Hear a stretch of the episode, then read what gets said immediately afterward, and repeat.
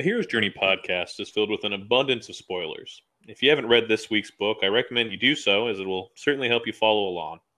Although, if you're only interested in hearing our take on this story, listen on.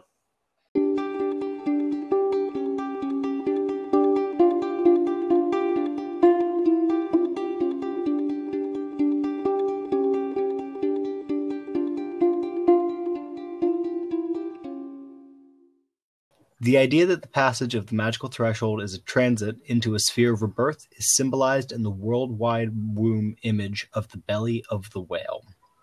The hero, instead of conquering or consolating the power of the threshold, is swallowed into the unknown and would have appeared to die. Thank you for joining us this week on our Hero's Guide to the Belly of the Whale. We are joined by Stephen of the Fantology Books podcast. You may have heard of him. Hey guys, glad happy to be on. Excited to uh, talk some hero's journey. We on our channel we cover a lot of just specific books, so this is fun to really kind of break down the structure of the story, the structure of our of our heroes, right? So I'm excited. I have I have an example to share with you. It sounds like you do as well, so let's do it. All right, Alex, you want to start us off? Yeah, sure. Um, for for this episode, more than other episodes, we're going to do spoilers from various books. So uh, if you don't want to have up to the Dragon Reborn and the Wheel of Time spoiled, I'm going to put time codes down in the show notes so you can skip ahead. So for my Belly of the Whale, I'm going to talk about uh, Rand's Belly of the Whale in the entire Wheel of Time. I think this happens when Rand is in the Stone of Tear and grabs Callandor for the first time. So in this scene, we haven't really followed Rand throughout this whole book, but now he's coming face to face with two of the Forsaken, and he's using some more tactics than he has in the past. He's not just going for the sword when Be'lal is in the room with him. He's fighting and taking control of that situation, not giving his opponent the opportunity to grab the sword from him. And he does eventually go for the sword, and this symbolizes his acceptance that he is the dragon reborn when he's able to grab the sword he's fulfilling a prophecy that this is the sign that he personally needs to have to accept that he's the dragon reborn. And immediately following this he kills Ba'alzamon who is we find out Ishamael and again this is something that's happened to him before. He's facing a similar danger but he's going beyond that into the unknown fully now killing but Ba'alzamon sets up the Dark One is still a greater power to face, and Rand is fully accepting that he is a Dragon Reborn and must continue on his quest to face the Dark One. Alex, for this, uh, it's rather fresh in my mind, and uh, I remember during this particular fight scene, he, you, you've kind of posited that he's conscious of the fact that his enemy could take the sword from him, which I think is something that Moiraine, the Aes Sedai, mentions when he's not around. And I kind of viewed the beginning of this fight more as the fact that he wasn't ready to accept it, which you delved into a little bit later. Do you think that his forethought on this battle plan, rather than just being instinctual, changes the nature of it? The whole fight seems very instinctual to me. Like he's just acting moment by moment and doing what he thinks is right. Do you think, as a belly of the whale moment, it loses anything if it's highly premeditated? Uh, no, not really. Um, I think you're right. He is acting instinctually, but he's not just charging headfirst into this. And Rand in the Eye of the World, if he had seen the sword there and wanted to prove to himself that he is or isn't the Dragon Reborn, he would have just gone straight for it. But Rand and the Dragon Reborn here sees Baal in the room with him and doesn't do that. He actually engages him instead of going head first into this. So he's displaying some tactics, definitely just using instincts here a little bit, but eh, I, I see this again as a little bit of a change. Okay. One of the interesting things about this book is throughout the entirety of The Dragon Reborn, you don't see Rand's viewpoint hardly at all. He's really very much in the background. He is journeying towards Tear as the other characters are kind of doing their stuff. And then he shows up at the end in full force and, like you say, takes the sword and, and kind of proclaims himself the Dragon Reborn. And I think that time where you don't see him, where he's off screen, that's also kind of his belly of the whale time because he's coming to terms with his fate and he's kind of working through this madness as well that's starting to grip his mind. And like you said afterwards, it's it's never the same for him because now he's this lord and then at the beginning of Shadow Rising, he's advising these other politicians on what to do and how to rule kingdoms and he's never again the shepherd farm boy.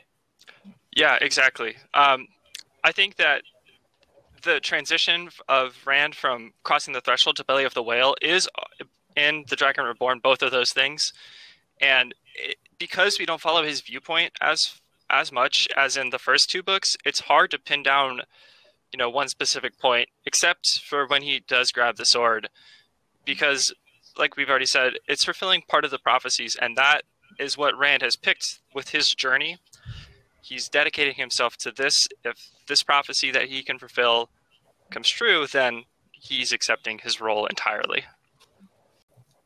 I think what Stephen really covered there that also kind of exempt makes it a great example for me is that it really does show him burning away the last vestiges of the farm boy that we meet at the beginning of the series. That's interesting, Jack, because the, the question I was just going to ask, kind of open ended to anyone, is if we feel that his claiming of the title of Dragon Reborn and the changes that he has to exemplify to these other lords and as the Dragon Reborn is lessened any by the close proximity of his childhood friends and love interest who still remember him as a majority as Rand al'Thor and not as the Dragon Reborn. And we get to see that insight into their minds where they talk about, oh, not Rand, not Rand from the Two Rivers. Is that take anything away from the fact that he hasn't completely diverged himself, or is that just because it's in the impression of other people that it's not as important? I don't think it takes anything away. And in fact, in subsequent books and events, you see him start to distance himself from even his childhood friends who are not around him quite as much and they go off and kind of make their own names for themselves. I, I do think it's interesting because as he progresses, like this is not the end for him. Even when he becomes Dragon Reborn, there's still a further metamorphosis that he makes throughout the books. Mm-hmm. And I guess we, we don't want to do spoilers too far into the series, but there are some big events that happen that really change his outlook on the world and, and the way that he, his emotional state, his mental state, you know, continues to deteriorate with this madness, etc. And then I think another event that happens right, um, if you know the, the at the end of the first Sanderson book, at the end of the Gathering Storm, there is a really nice event that happens that also kind of flips the switch as well. And I, I don't know if you can have multiple belly of the whale moments in one plot line, but this is definitely like a continual road of trials for Rand with a series this long, I think there are probably multiple points where you could say this is the belly of the whale and make the argument. So, well, we do, we do with every book. Like uh, we do that every week that we talk about a sequel. We talk about an isolated belly of the whale in that sequel. But when you view, especially elongated series as a whole, there's definitely going to be other instances of this is the major belly of the whale for the full story. But that doesn't mean the author isn't trying to hit some of these highlighted points in an individual novel. Yes, the Wheel of Time is awesome. Great example. I'm going to talk some Stormlight Archive, specifically the Kaladin Stormblessed plotline. So this is just going to be Way of Kings spoilers. If you're uh, sensitive to that, might want to be wary. And you but should Kaladin, be. you should be because it's an awesome book. yeah, you don't want this one spoiled for sure. But uh, so so Kaladin's storyline he has, I think, three distinct portions to his belly of the whale sequence. And it's actually most of the first book. You get it mostly through flashbacks. And this book is really rough on him. He he has a pretty rough path to walk. In fact, I was watching one of Sanderson's live streams that he's doing where he was breaking down the Way of Kings leatherbound Kickstarter that they're starting. And they were talking about uh, I think like vegan versions of the book that were no animal cruelty and one of the guys on the live stream made a joke that all of his books have a lot of cruelty because of all the mean stuff he does to Kaladin. So that's a little bit of a primer for this plotline because Kaladin's yeah, Kaladin has it rough, man. So he goes through. He starts off as a young kid, fairly privileged, kind of middle class, and he's a surgeon's apprentice. His father's a surgeon, and his first step into the belly of the whale is when he leaves Hearthstone, which is his city name, to go become a soldier. And he realizes that he's pretty good at being a soldier, but at the same time, he's unable to protect the people that he really cares about. And his brother, his little brother, who is also conscripted into the army, is killed. And that takes a toll on him. He's betrayed, kind of skipping over some plot points, but he's betrayed. And then he becomes a slave. And as a slave, he tries to lead multiple uh, escape attempts, and everyone is thwarted, and his friends are again killed and he sinks deeper into this depression because he's unable to protect those that he's trying to protect. And then after his time as a slave, he becomes a different type of slave on a bridge crew in this very unique circumstance, this unique setting where he's part of a war. He's running bridges across these chasms that are part of the theater of the war. And once again, he's unable to, he's a natural leader, but he's un- unable to protect everyone that he wants to. And I think the real turning point for him comes when he goes to what they call the honor chasm, where he's about to commit suicide, basically, because he's sunk so low and he just can't handle not being able to protect the people that he loves. And he gets this awakening that, you know, hey, he's been protected. And even though bad things happen to people and he can't stop everything, he can protect people around him and use his powers and abilities, which he has several, to overcome and help people, you know, do the best that they can under the circumstances of life. And I think that's when he starts to emerge, and then you see him become a leader, and he speaks the ideals of the Knights Radiant and gains his magic powers, and so on, and continues along his journey. So he has a very extensive belly of the whale moment, and when he emerges, he's totally changed from the surgeon that he was because now he's a soldier and he's pretty good at, at fighting and, and injuring people, but at the same time, he's able to protect those that he loves, and that kind of becomes his calling card going forward. So that's Kaladin. Um, is this the scene in the honor chasm? Is that where Syl starts to make a more pronounced appearance, or is is that later? She, earlier? she comes back with the leaf. Yeah, she comes back with the poisonous leaf, and she gives it to him like, "Hey, you wanted this thing," because she doesn't know what it is, because she's still kind of like an infantile, you know, mind, yeah, but she yeah. brings him, yeah, she brings him the leaf, and that's when he realizes that you know life's not really quite as bad as he's making it. Uh, so what I'm curious about because I I agree with you. that This is definitely Kaladin's long transformation into taking his first steps to the man he's going to become. But he talks about the person that he is when he's at the edge of that chasm later on as sort of the wretch that continues to haunt him. How does that? Do you think? How do you think bringing sort that constant fear of his kind of affects it? Yeah, I'm saying this badly. How does that constant fear of relapsing into who he was before affect him as he continues on his way? Well, you definitely see it because Kaladin has pretty severe depression. I would say in this series, Sanderson has different mental health issues haunt a lot of characters. And Kaladin has what I would call clinical depression and, and, probably some PTSD from events that have happened to him. So I think you see it in that way, where even though there are several moments throughout the series where he could really kind of step up and take it to the next level because he has all the tools it would take to be a leader of men, etc., that he needs to become eventually. And I hope he makes it there by the end of the series. But there are times where he's about to, but doesn't quite, he's not able to because of some of these these demons that continue to haunt him.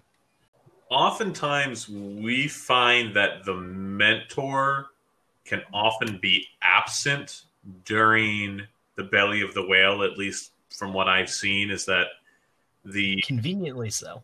the the mentor who often has abilities and knowledge that are far exceed that of the hero is absent such that the hero can make decisions and grow in their own right do you think his Spren at this point in his life is a mentor, or is it more just a part of him? And in either case, how does their interaction kind of affect this belly of the whale moment? I think that Syl is more of a part of him and evolves along with him. And as far as a mentor, I mean, he has a nice interaction with Wit, but I don't. I wouldn't say that Wit is necessarily a mentor for him, although that does kind of change his perspective. I think the moment at the end of Way of Kings when Dalinar gives up his sword, Oathbringer, to buy the Bridgeman, that's a big mentor moment for him because he realizes, hey, not all the Light Eyes are evil, and there is, you know, kind of some light and hope in the world. But I don't know if Kaladin necessarily has like the classical mentor that you see in other stories. Yeah, I, I agree. I don't think Kaladin's mentor is a parent, um, except possibly his father um, in the Way of Kings. I, I don't. I, I have a hard time picking a specific mentor for Kaladin. Uh, I, am blanking on his name, but there's a drill sergeant in Amr- Amaram Amaram's army uh, that he refers to multiple times as the man who taught him his first kata. God, I'm blanking on so many names. I feel like Zach. Yeah. names are irrelevant for good storytelling. Uh, yeah, what's the dude's name? I think it starts with a D or something. It's not Dalinar, obviously, but it's not. And Drehy is one of the. Is this pre-slavery uh, or this is the Hammerhand? Yeah, yeah, yeah, and it's not. It's not. It's not one of the members of his team. Coreb. Coreb's the one he gives the shard. Look, this is what the Coppermind is for. Blade and plate are given to Coreb. Yeah, but that's that's one of his squad mates, not. According not to according to Coppermind. it says the dude's name is Tukks. Sure. he he exists. We just don't remember him apparently. And Zach, uh, why don't you hit us up with your example? So I'm going to be talking about the first Matrix movie, uh, during which the titular character Neo uh, has to make the famous choice between the red and the blue pill, and having done so, uh, eventually gets awoken to the real world from the matrix that he's been living in. And I think it really fits this situation well. Not only does he make the conscious effort to leave the world behind that uh, that he's experienced, he's no longer to wake up in his bed and believe what he wants. But he takes the red pill, makes that decision, and we showcase a literal birth happening. Uh, the the rest of the people who've been awoken are typing on a bunch of computers and essentially reawakening him inside this pod that exists in the real world. And he breaks out of this pod covered in a bunch of goo, looking like a newborn baby. So it's it's a pretty stereotypical rebirth as far as anything goes. His whole preconceived notions of what world is like have been completely shattered. He's shocked and awe from the situation he finds himself in. He even has the, like I said, physical and and um, characteristics of a, of a newborn baby. And we showcase that since he's been willing to make this metamorphosis, we go on later and he gains skills and abilities that were inherent to him and then also gained through training. So I think it's a pretty decent slash stereotypical belly of the whale. Yeah, I think this is a pretty good belly of the whale because, like you said, it, it fits the motif of rebirth excellently. Um, Neo waking up from the pod is one of the more memorable scenes of that movie, and definitely shows that he's uh, he's undergone a change or willing to undergo this change at least. I mean, we also use red taking the red pill or the blue pill as common vernacular these days. Yeah, it's kind of been ingrained. to talk about society. to talk about picking a tr- pay, taking your pick of a transformation. Stephen, no chance you've got a no chance you can save us with some brilliant insight. Well, I, embarrassing to admit, but I've never even seen the Matrix trilogy. So, dun dun dun. I know. Yeah, Zach, you're fired. We found our temptress. He's tempting us away from the goodness that is the Matrix trilogy. Shame on um, me. I was actually looking at this the other day. Like it's on Netflix. I was thinking I, I need to catch up on this. So after this, I'm, I'm going to have to. To close this out, I'm going to be talking about one of my personal favorite examples for the Belly of the Whale with Darrow's journey in Red Rising as part of his infiltration of the genetically superior gold class, he is goes to one of their academies on the planet of Mars, where he is from, after ha- having undergone surgery and his crossing of the threshold to look at look like them and gain their superior physical abilities. And while he thinks he's about to go to the equivalent, what we would think of as the equivalent of a snotty prep school, They arrive, they sit down for a feast, and then everyone wakes up to find themselves paired off in a cell with another student and a single ring of their future house in between them, and they're told that only one of them can walk away alive.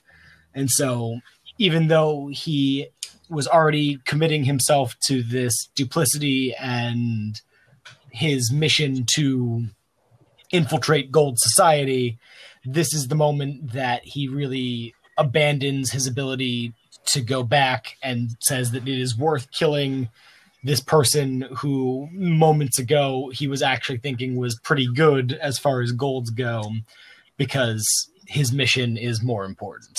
And he truly this is the first moment that he kind of gives away everything and throws himself into being the perfect truly throws himself accepts what being the perfect gold a peerless scarred would mean Does that result in the death, actual death, or is just a commitment and then there's some convenience? oh no he straight up murdered Okay, I didn't know what kind of book this was. If it was like, a, oh no, you just had like an Abraham kind of thing, or Nope, he nope. He straight up murders Julian, and it ends up.